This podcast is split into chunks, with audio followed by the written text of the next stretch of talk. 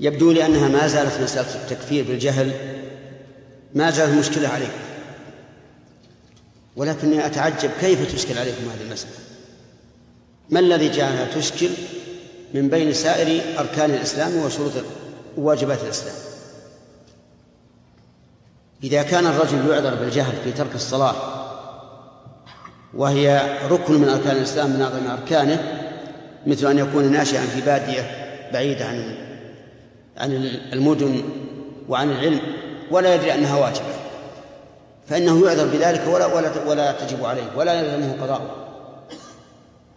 وإذا كان إذا كان الجهل بالشرك لا يعذر به الإنسان فلماذا أرسلت الرسل تدعو قومها إلى توحيد الله؟ لأنهم إذا كانوا لا يعذرون به بالجهل معناه أنه أنهم عالمون به. فلماذا ترسل الرسل؟ كل رسول يقول لقوم اعبدوا الله ما لكم من إله غيره. وما أرسلنا من قبلك من رسول إلا نوحي إليه أنه لا إله إلا أنا فاعبدوه.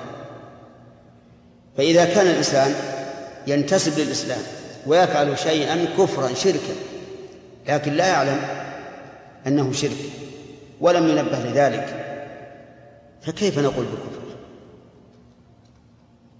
نحن أعلم هل نحن أعلم بهذا الحكم من الله؟ وهل نحول بين بين العباد وبين رحمة الله؟ ونقول في هذه المسألة سبقت غضب سبق غضبه رحمته؟ هذه مسألة يا إخواني ما هي عقلية. الكفر والتفسيق والتبديل حكم شرعي يتلقى من الشرع. فإذا كان الله يقول ومن يشاقق الرسول من بعد ما تبين له الهدى ويتبع غير سبيل المؤمنين من بعد ما تبين له الهدى ويتبع غير سبيل المؤمنين نوله ما تولى. ويقول عز وجل وما كان الله ليضل قوما بعد إذ هداهم حتى يبين لهم ما يتقون. ويقول وما كنا معذبين حتى نبعث رسولا. رسولا ليش؟ يبين ويدعو للتوحيد. فإذا ارتفع العذاب هذا هو هو العذر. والآيات في هذا كثيرة.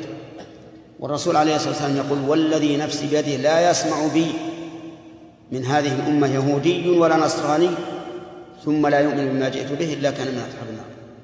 لا يسمع بي. إذن إذا لم يسمع لم يكن من أصحاب النار. والشواهد على هذا كثيرة.